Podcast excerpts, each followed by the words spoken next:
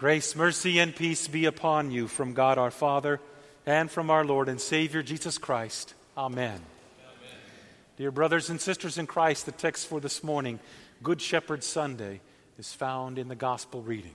You may be seated.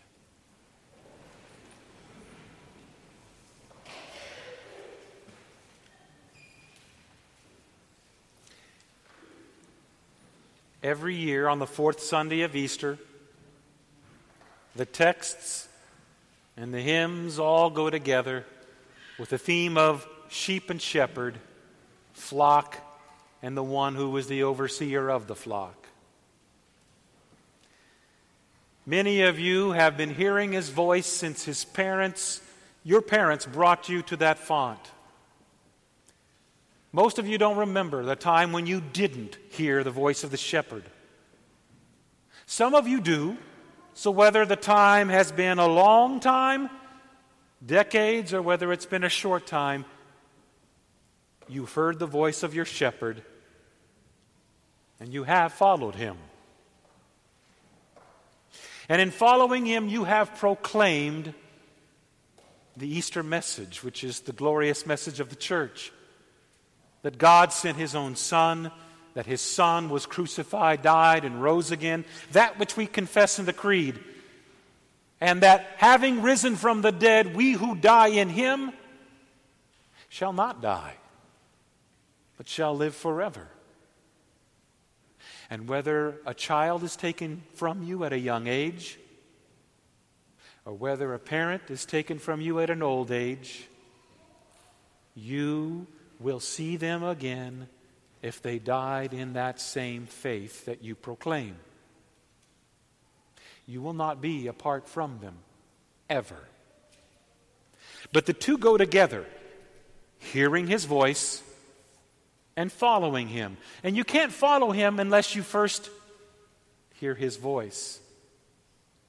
And in hearing his voice, you can do no other but follow him. Notice he does not say how you follow him. That's Satan's domain. Satan loves to put a quantity or a quality of how you follow God. God could care less whether you follow him grumbling, or whether you follow him limping, or whether you follow him sad in tears, or whether you follow him with joy. He cares not. His voice calls you and you follow him. That's what the text says. The text does not get off in Satan's domain of how you follow him. Let it not take you there either. That you follow him is what the text says.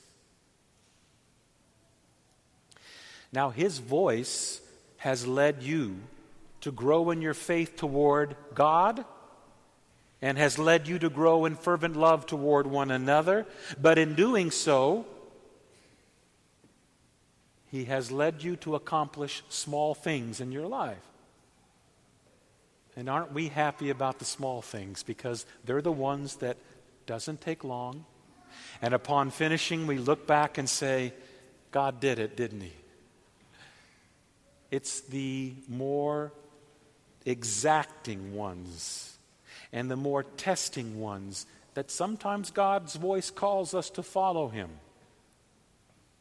And the time to look back and see it completed doesn't take a short amount of time, it takes a longer amount of time.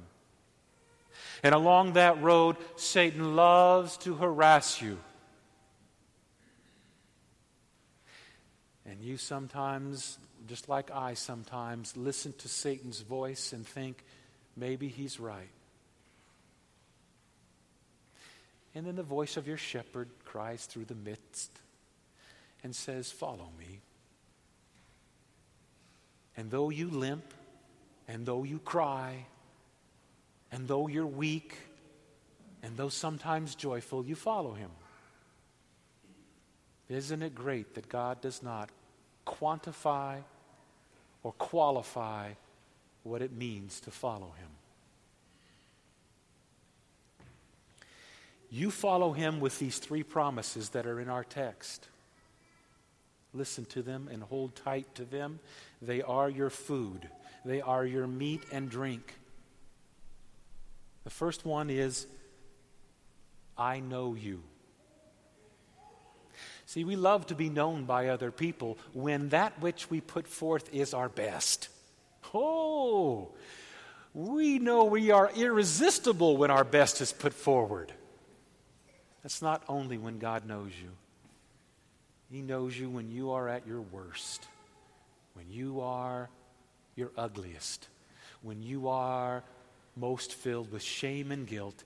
He knows you. Did he not know Adam and found Adam hiding from him when Adam was at his worst? So when he knows you, he finds you at your worst, like the parable of the 99 left on the hillside, and the shepherd went to find the one lamb.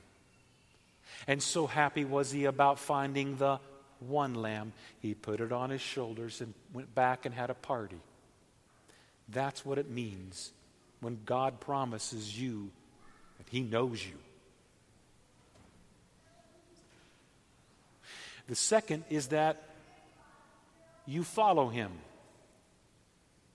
Now, I, I, said about this a little bit earlier. Jesus does not say how you follow him, but that your, his voice guides you by the Spirit to follow him. And whether you want to or don't want to, you follow him. Because he will get you to follow him. He is not impotent. And he will use all kinds of means and ways to push you or pull you to follow him. And don't worry, you can't thwart him. He's so much more powerful than you, he's so much bigger than you. You follow him, is what the text says. That's a promise. The third thing is no one, no one can snatch you out of his hand.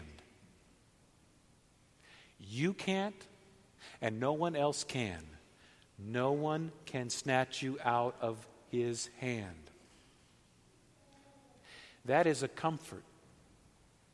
That is a promise to keep you knit to him, to keep you beside him to keep you hearing his voice and following him. No one can snatch you out of his hand. Not Satan, not all the demonic powers, not even other human beings who make you feel insignificantly small, including yourself. No one can snatch you out of his hand. Now, you would think, just like I think, that people would rush to embrace this good news. And you and I know that our message is not always received by everyone who hears it. Paul, in this morning's first reading from Acts, he speaks very, very open and transparent about himself and hearing the voice of the shepherd and following his Jesus. He says in his text that he's serving with humility, but note what he adds. He doesn't say, I'm serving with humility and great power in the Spirit. He says, I'm serving with humility and with tears and with trials. He does not say with great power and glory, but with tears and with trials. Men, it's okay to cry over these things. Paul did. And in Paul's following Jesus, he did not follow Jesus with always joy in his heart, but with tears. Sorrow with himself, with his world, with the people. Tears. And Jesus never, ever says anything bad about Paul's following other than he followed me. Period. So he doesn't disparage you. with all of your tears, with all of your grumbling and grousing, with all of your anxieties and peccadillos and insignificant anxieties, does he berate you? The second thing that, Paul says in this text is, I didn't shrink back from declaring. That's another way of saying, be confident because I'm going to push you to proclaim it. But I'm fearful. Paul was fearful. And yet he said, it is God who helped him not to shrink back from declaring what he declared. It is the same with you. When you fear and wonder whether what you say will be misunderstood or mistaken for something, He will still enable you to say it. And even if you don't, don't worry. He will allow you another opportunity to say it again because it's not as if He is thwarted by your fears. It's not as if He can be held back or you can make it a problem for Him to proclaim it. He will work it. But Paul did say this, and this is something that you and I have to face every day. We don't know what will happen to us when we follow God. It's funny, isn't it?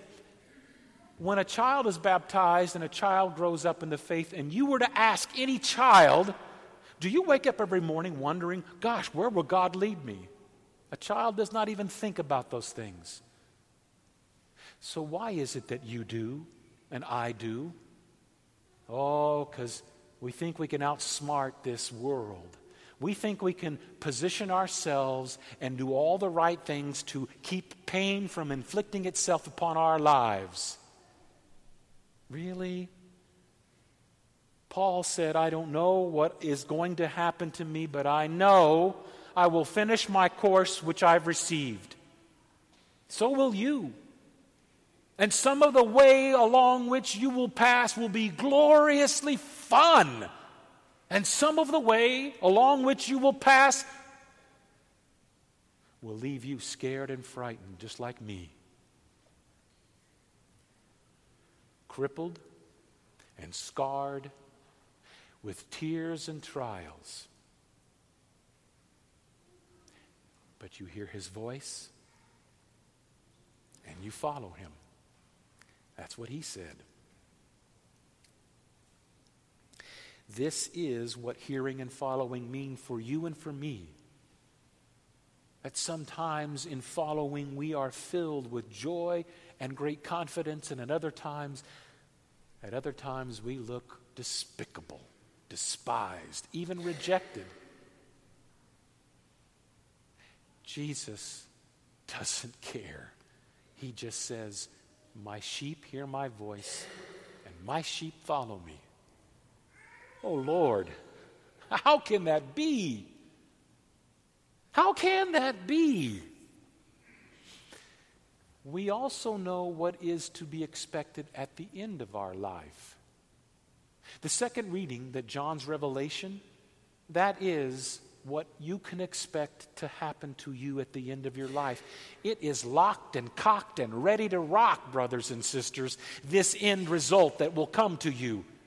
John said, He will guide you to springs of living water and God will lead you and wipe away every tear from your eyes. That's our final hope. We know it's ours. Whether we follow Him with tears and with trial, or whether we follow Him limping and grumbling, or whether we follow Him with joy and confidence, we follow Him, and that's what is to be expected at the end of our course.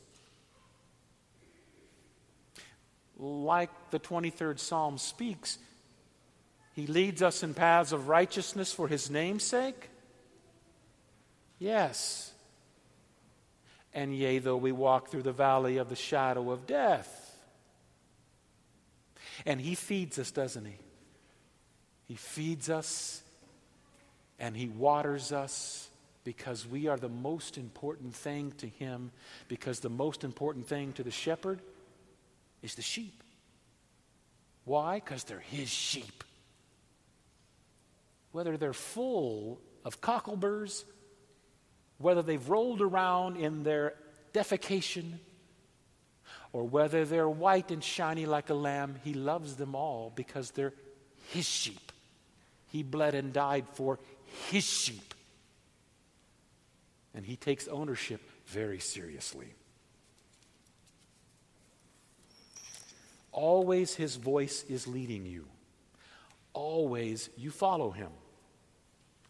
Doesn't say how, doesn't say with what kind of an attitude, you always follow him. That's what the text says. My sheep always follow me.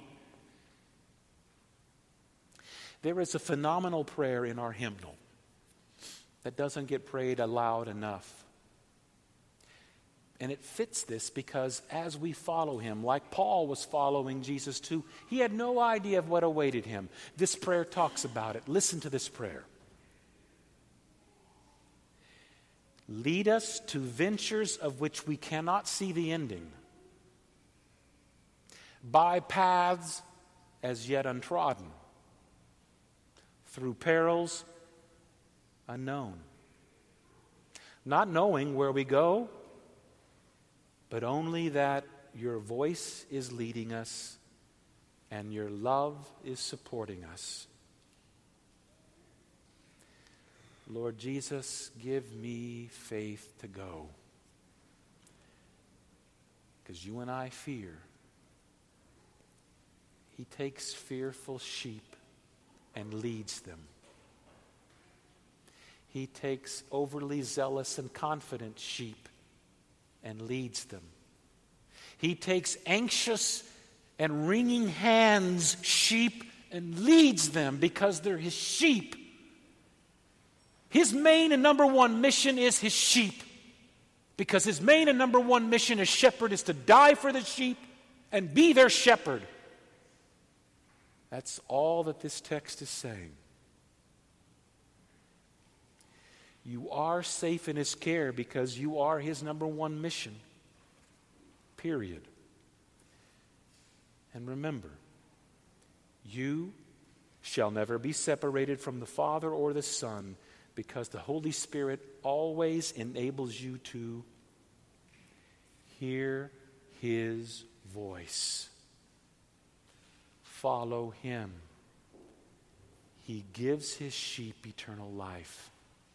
They shall never perish. You shall not be snatched from His hand. You shall not be snatched from His Father's hand. He and his Father are one, and they lead you all the way to the glory that awaits us. In the name of the great shepherd of us, we, his sheep, Jesus. Amen.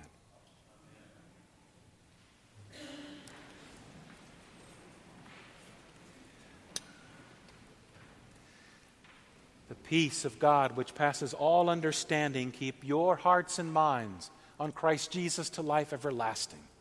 Amen.